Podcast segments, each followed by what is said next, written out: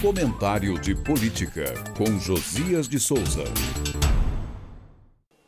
Menos de duas semanas depois de lançar o novo PAC no Rio de Janeiro, berço eleitoral de Bolsonaro, o governo leva os bumbos de sua orquestra para fazer barulho em São Paulo.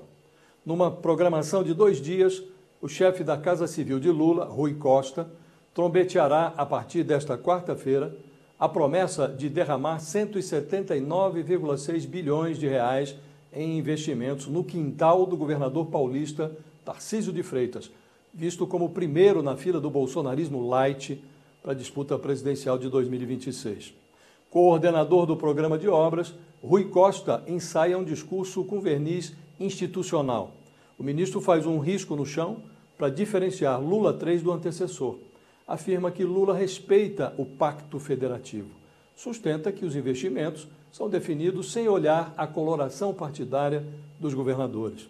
Correndo por fora, o ministro Renan Filho, dos Transportes, cuida de colorir a conjuntura com tintas ideológicas.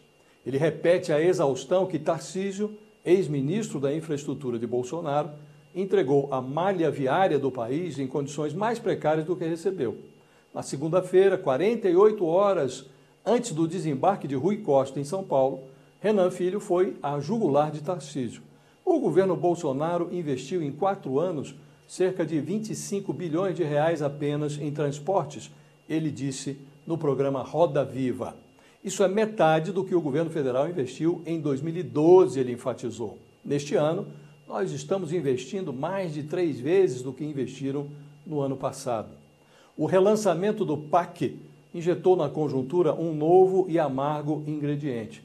Lula será confrontado com Lula, pois o programa inclui obras que foram lançadas em antigos governos do PT e se converteram em canteiros paralisados. Ao atrair Tarcísio para o jogo, Lula embaralha as cartas, atribuindo a paralisia à alegada inação da gestão Bolsonaro.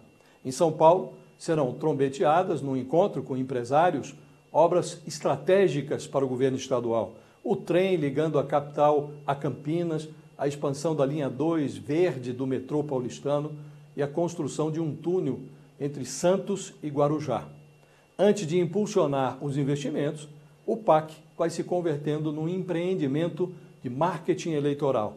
Tarcísio é como que compelido pelas circunstâncias a se integrar à agenda federal, sob pena de tisnar a fama de tocador de obras. Eu falo direto de Brasília para o podcast do Jornal da Gazeta.